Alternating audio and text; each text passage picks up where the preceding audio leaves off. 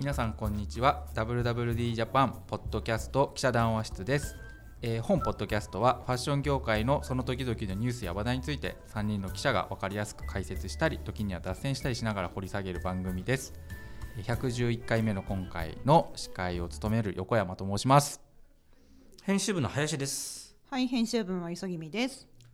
えー本日もこの3人でお送りしますよろしくお願いしよます。ろしくお願いします。はい、えー、と本日は、えーえーお正月ですかね今年の1月1日に、えー発生した能登半島地震についての、えーまあ、ファッションビューティー業界の支援みたいなことについてお話しできればと思っております。はい。はい、でですねまああのでこのこの度、ね、皆さん、えー、とご存知だと思うんですけれどもまあえーと能登半島特に北部うんの方がかなり被害が大きいというふうに聞いていますが、まあ、そこのかなりね大きな被害を受けている中で、うんまあ、いろんなアパレルビューティーファッションビューティー企業が、まあ、し支援だったりあるいはまあ被災している特にサプライチェーン関係だと、お一部う被災もしているあ一部というか被災しているえ甚大な、ね、被害を受けている企業もあるようなのでそこら辺の話をおまとめていければなと思っております。合成とか織物の産地ですもんね。そうですね、うん特にその今回えっと能登半島まあ能登半島だけではないんですけれども能登半島を中心に日本海に面しているいいわゆる北陸三県っていうんですかね、うんうんえーまあにまあ、北陸三県じゃないか新潟富山、えー石川県でいうと新潟、福井入んないの？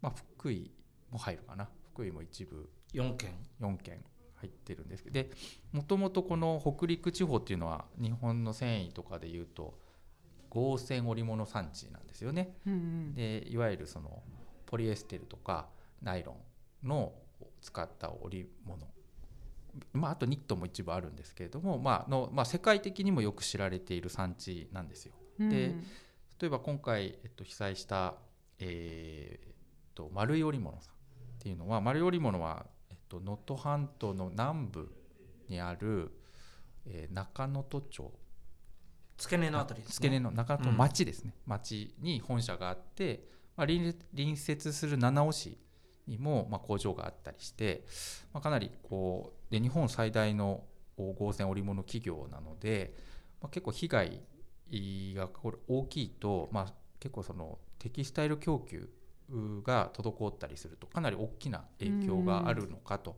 懸念もされていたんですけれども、まあ、あの幸いにその工場自体のそのなんていうんですかね大きな被害っていうのは、と、それほどなくて、うんうん。えっと、1月う本来だったら1月年始今年は45、まあ、仕事始め4日。で、まあ、普通だったら 4, 4日とか5日から、まあ、普通に本格稼働するところだったのが、まあ、今回はちょっと被災で一部その工場に被害もあったとあったんですけど、まあ、そこら辺は結構こうよ4日5日で結構こうなんとか修正し、なんか8日からは結構こう普通に稼働できたというふうなことをまあえっ、とあのできたという感じで、まあそこはすごく一安心というかうん。ななかなかね供給が滞ったりすると本当にビジネス自体がねなかなか厳しくなるとやっぱりその影響がね長期化するっていうことはあったと思うんですけどそこの部分に関してはまあ回避はできたという不幸中の幸いというんですかねなんか良かったなとただ丸い織物にも問い合わせたんですけれども、うんやっぱりその従業員の方で家が被災した方っていうのはやっぱりいるのででね。なんかそこに関してはまあやっぱり企業としてもバックアップしながらなんかこうやっていくとただえっと生産に関しては大丈夫ですということはあの力強くはおっしゃっておりました。というのがまあ、えー感じなんですけどあ小売関係だとどんな影響があったり被災とかってどんな状況なんですかね？まあえー確か4日5日のあたりにこうユニクロさんとか無印さんとかにおは無印さんかな？お話聞いた時は、はい。まあ、ユニクロさんとかは、まあ、4日の段階からうん。ちょっと営業時間短縮とかはあっても、まあ、営業はしていますうん。というお声があったりとか、うん。うん。あとまあ島村さんとか今もちょっと一部。うん、あのー今回被害が大きかったのが、能登半島なんですよね。石川県とうん。石川県の中でも能登半島。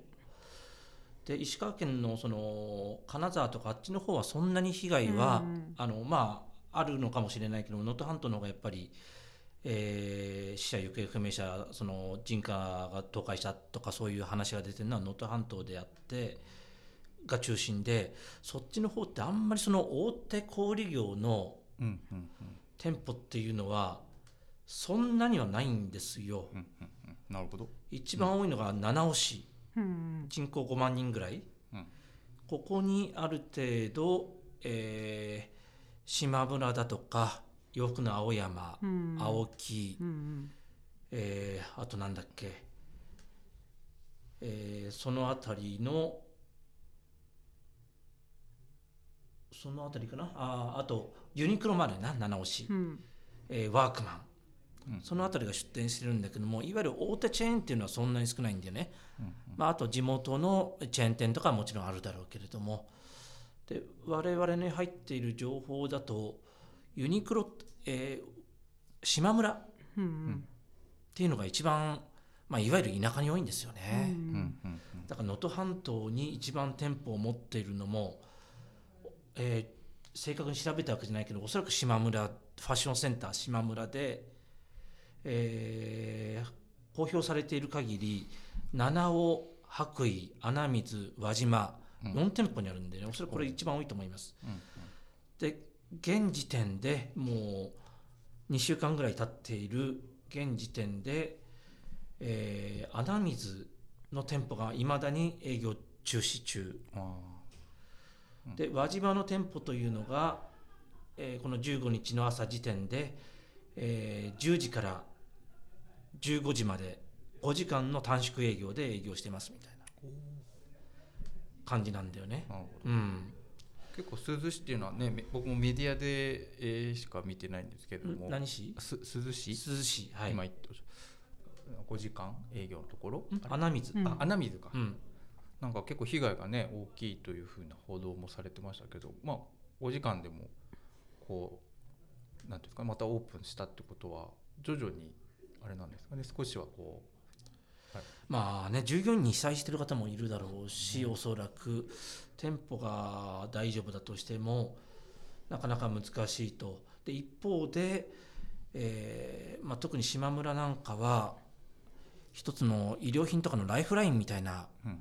役割もあると思うんでね。地元にとってはあそこに行けばちゃんとした肌着が買えるなとか、うんえーちょっとまあね、肌着に限らずアウターも、肌着ね、に限らずうん。防寒着だとかちゃんとしたそういうものが揃ってるなというところでちゃんとそういったものは揃えないといけないと。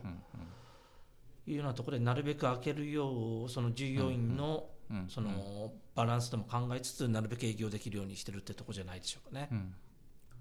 そうですね。あとまあまあファッション分野ではないですけどその伊藤忠が、えー、と親会社で子会社のファミリーマートがやっぱり多いんですよね、このエリアは。うんファミリーマートに関しては、まあ、あの岡藤さんの方が、えー、と元日か翌日かな？なんか経あの経済経団連かなんかの集まりの時に取材を受けて、うん。えー、と100人単位でうん。あの社員を派遣して物資を運んでますよということが、まあ、ニュースにも出ていましたけど、まあ、コンビニやっぱり本当に生活のインフラなんでね、うん。そこら辺のまあやっぱりさすが、えー伊藤忠というかファミマファミマというか、まあ、すごくす素早いというかう、ん。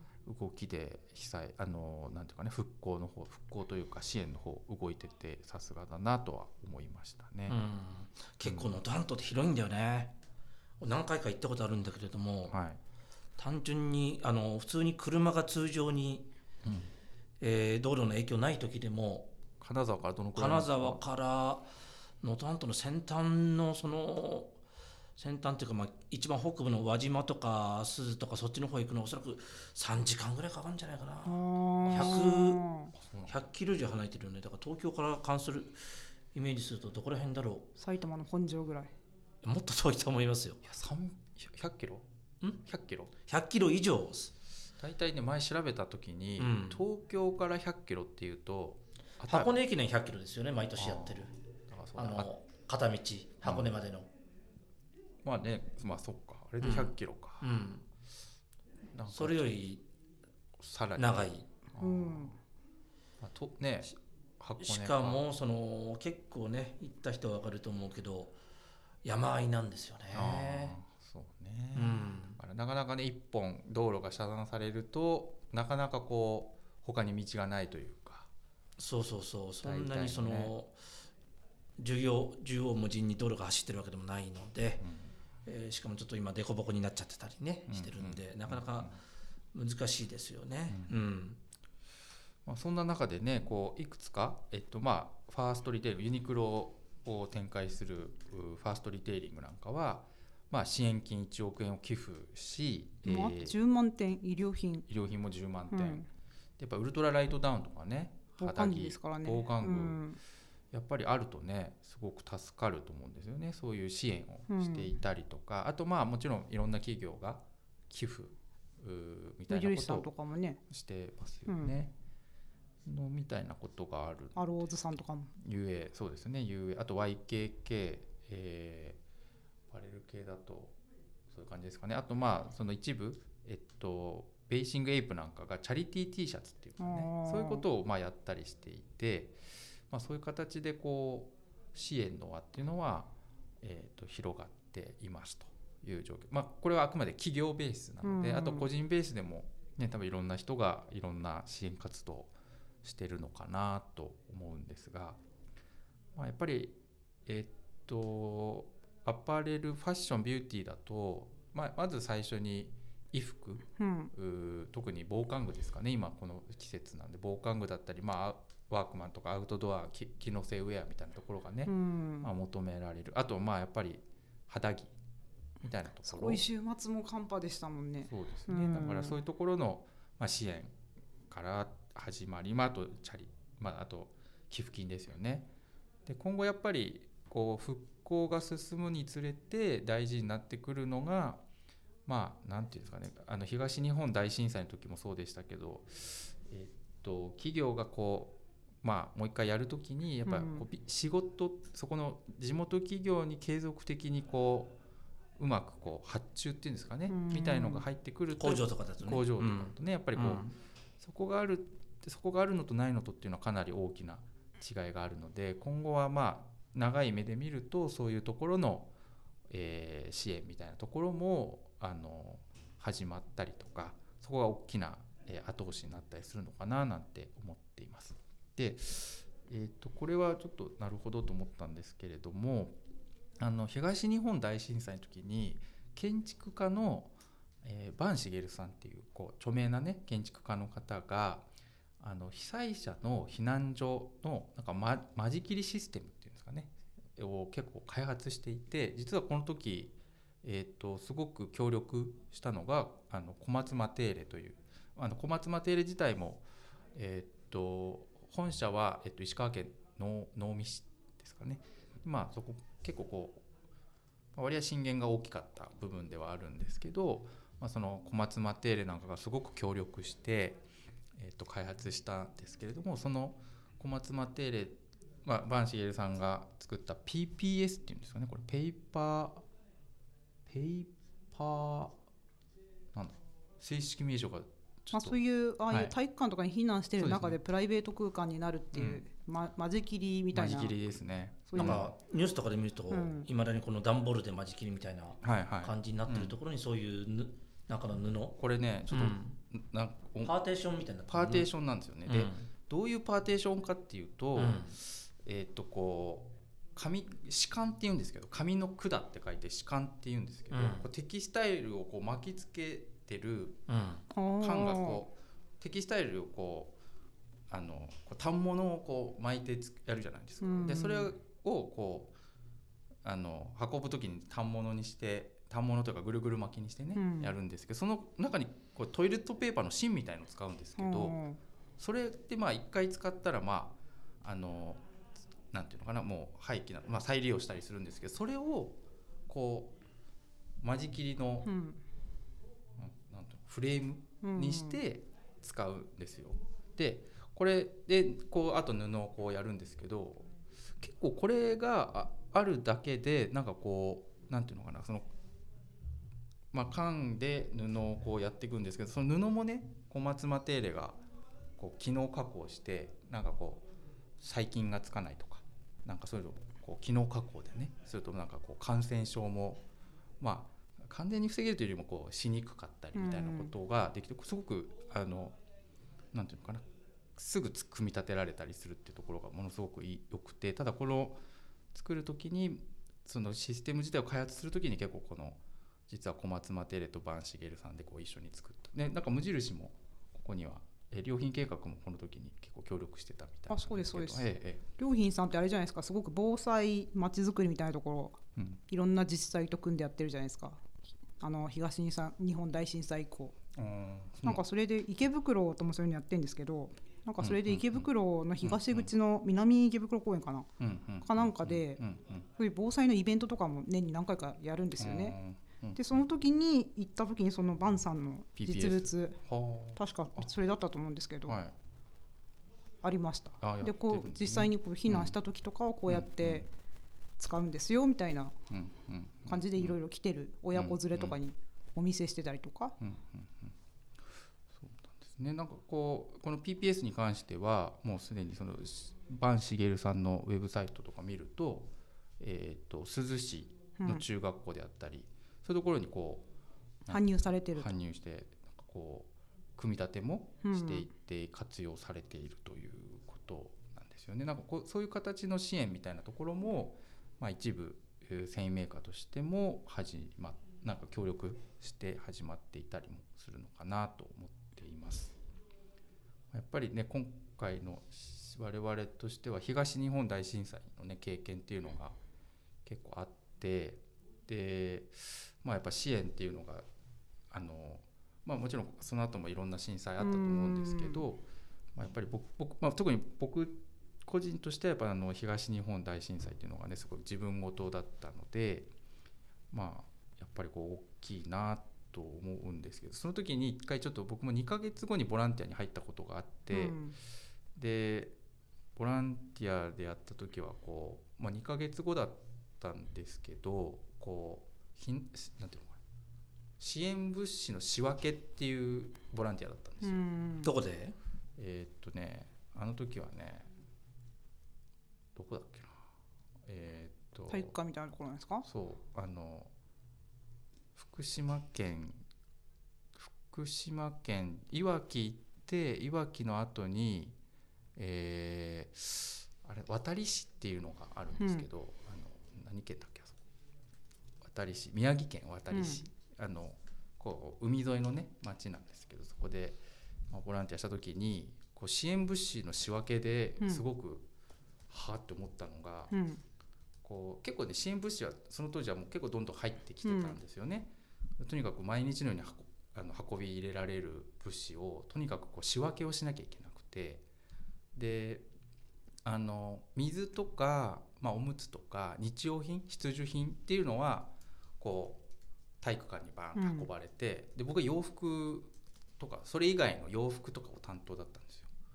でまあこう次々とね運び込まれてで、まあ、水とかやっぱり必要な、まあ、重要物資でこう入ってユニクロのヒートテックとかも体育館側だったんですよ。うん。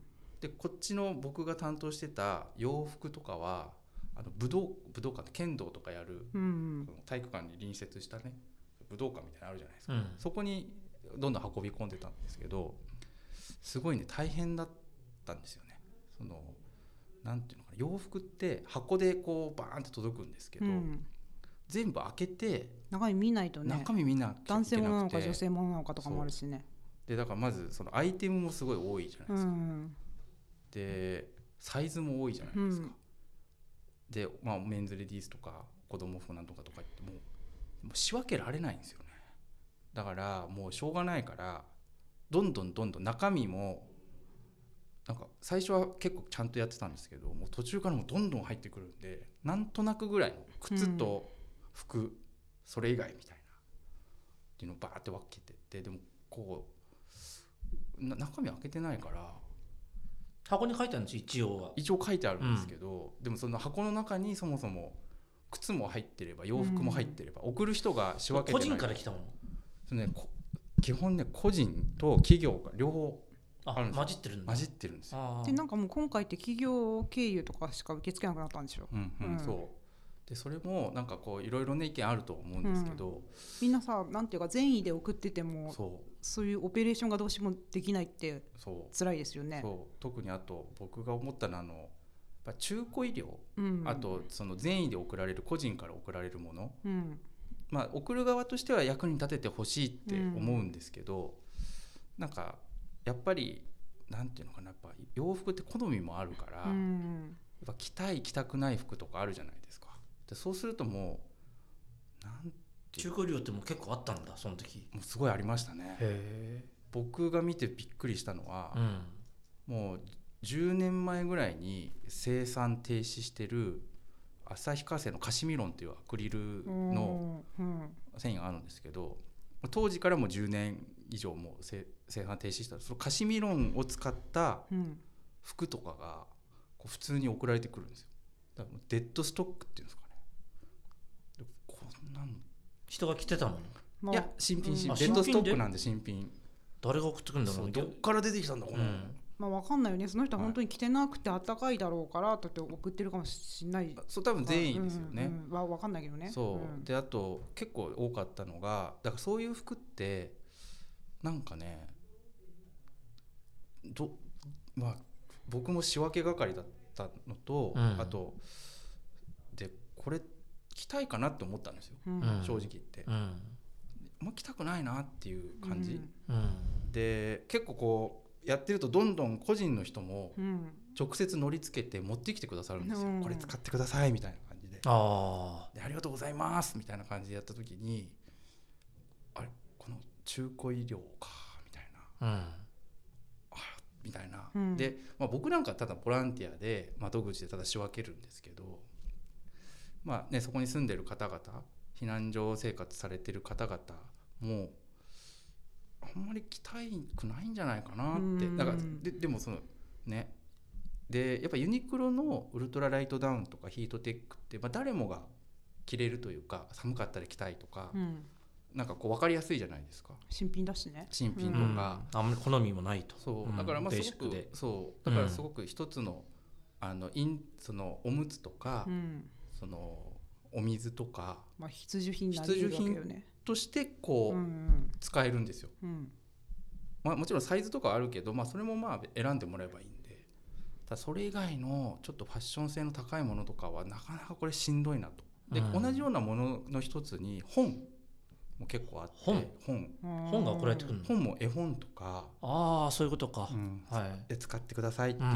う、ん。でまあ新品もあれば、まあ、中中古というか古い絵本とかもあるんですけど、うん。絵本も、まあ適量ってものがあるよね。そうそうそう。ええ。ただこう、適量というかこうなんていうのかな、まあ、服も本も一緒でうん。あの別もちろんあったらいいけど、うん。あのその読みたいか読みたくないかとか着たいか、うんきご本人しかうん判断できないじゃん、本人しか。うん。だけどどどれが欲しいないとかも、うん。なんかもうできないんですよね。うんそうなるともうなんかどうどうしようもないというか、ううん。んなんかまあね並べておいて、まあ、自由に取ってくださいって言うんだったらまあそれもできるんですけど、まあ、量が半端ないんで、ね。うん。まあ、本とかも重いしねみたいなことがあってでもうん。今回だからそういう多分反省とかがあってこう個人のねうん。うん受付をよりもまずは優先的に企業からうのん。支援みたいなその防災計画の中でね、うん。そういう仕組みができたのかななんて思って、まあ、今後多分ね個人のボランティアっていうのもその徐々に解放されていくと思うんですけど、うん。まあ、なんかこうやっぱりひ一番大事なのって被災した避難所生活の方々が何をも何が欲しいか、で何が欲しいかっていうのも、まあ、やっぱり現地に行かないとわからないところもあるのででまたね道路が分断されて寸断されて携帯も使えないってなると何が欲しいかもわからないじゃないですか、うんだからそういう時にこうやっぱ日用品とかは絶対必要でその次のステップとしてなんか今後どういう支援ができるのかっていうのは今後まあファッションとかビューティー企業っていうのはまああの考えてやっていく形になるのかなとは思っております。なんか他にありますか？林さん磯君さんも今後の支援とか。モンベルが結構力入れてやってるんですよね。モンベルあの石川県に、えー物流と一部工場機能もあるのかな？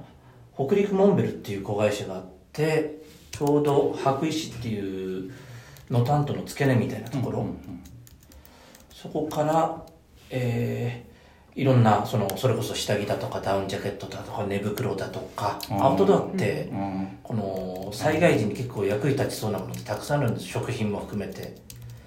そういったのをアウトドア義援隊というふうに表して、えーその物流センターを拠点にずっと届けうんうん。続けていると、あいろんな被災今回だけじゃなくていろんな。えー今日この配信が16日、そうですね明日、うん。はい。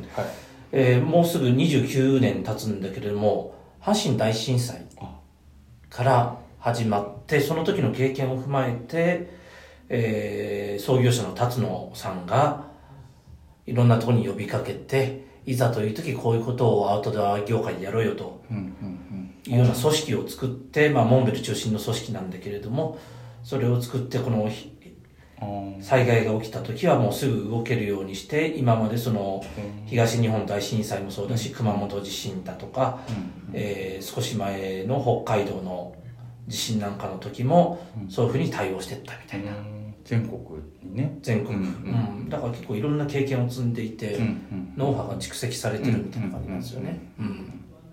まあ、今回はねそこに近いですからね。物流センターもあるんでいろいろやれることがあると、でモンベルの場合その結構全国の自治体うんうん。うんおそらく100以上の自治体県市うんうん。町村うんうん。と、えー包括提携っていろいろ結んでるんだよね、住んでんだ。まあ、それ災害だけじゃなくて、えー子どものアウトドア教育だとかそのキャンプをやったりだとか、そういう自然教育の方がメインになると思うんだけれども、それだけじゃなくていざこういう時にうん。災害の時どうするかっていうのも自治体といろいろえーシミュレーションして、いざという時はこうやりますよみたいなことをやってるんですごくだからこういう災害とかをなんだろうな、えーの時に役立つにはどうしたらいいかってすごく考えてる会社ですよね。うん。うん。確かにねなんかあったらいいですもんね。やっぱりその山とかでその防寒具とか、うん。テントとかう、ん。いろいろこう活用できそうなアイテムが多いですもんねやっぱりね。そうそう。自分がいざそういう状態になったらどうしようかと思ったら、うんモンベルあったらすごく役に立つよなとうん、うん、思うよね。思いますね。うんなんか無印さんにもそういうあれですよね。普段から使える備蓄用品みたいなの。防災セットそうそうそう。コーナーでありますよね、うん。でなんかうん。洋館かなんかそれ防災用の備蓄おやつ？なんか今話題になってます？無印さんの。なってると思います。定期的に話題になってる、うん。そのその防災の日とか。うん。うんうん。うんまあ、なんか本当にユニクロの広報の方も言ってましたけど、うん。やっぱりこう、まあ、悲しいことだけどこうすごく日本ってやっぱ災害があるから、うんまあ、その度にすごくそのオペレーションはうん社社内の中でそういううん。今どれぐらい店が被災してるかとかのやり取りもスムーズになったし、まあ、あとそのどこの NPO としてどれだけどういうふうに送るかみたいなこともそう普段からうん考えがうん。進んでいるというのは強く思います。なるほど、まあ、だからいいざこう何かがあった時にすぐ動けたりとか、まあなんとまあマニュアルっていうわけじゃないんですけれどもこうそういう多分あれがあるんでしょうね。こうこうやってうん。こういう時はこういうふうにしようみたいのがあるんでしょうね。という感じでしょうメガネスーパーさんとかもすごい熱心されてますよね。あそうですか、うん。メガネね。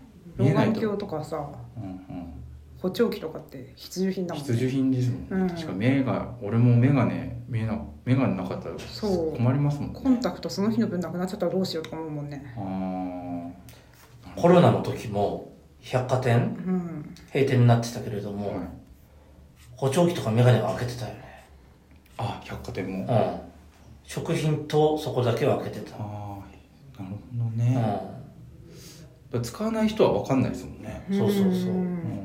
なんとなくね食料品っていうのはなんとなくイメージするけど補聴器とかメガネって確かにないと困るけど、うん。使ってない人には分かんないもんね、うん。あーなるほどね。まあ、今後ねなんかこうより復興が復興まだ復興っていうのはまだ早いですかね。今後うん。まずは避難所生活のねまだ冬長いですからね、ううんそういう方々への支援っていうのがまず必要なのかなという感じだと思います。はいはい、というわけで今日はえー能登、半島はい地震の、お支援についてお話しいたしました。えー引き続きえーまたねいろんな支援ああると思いますので頑張って、えー支援していまた我々もね何らかうんできたらなと思っております。はいということで今日はここまで。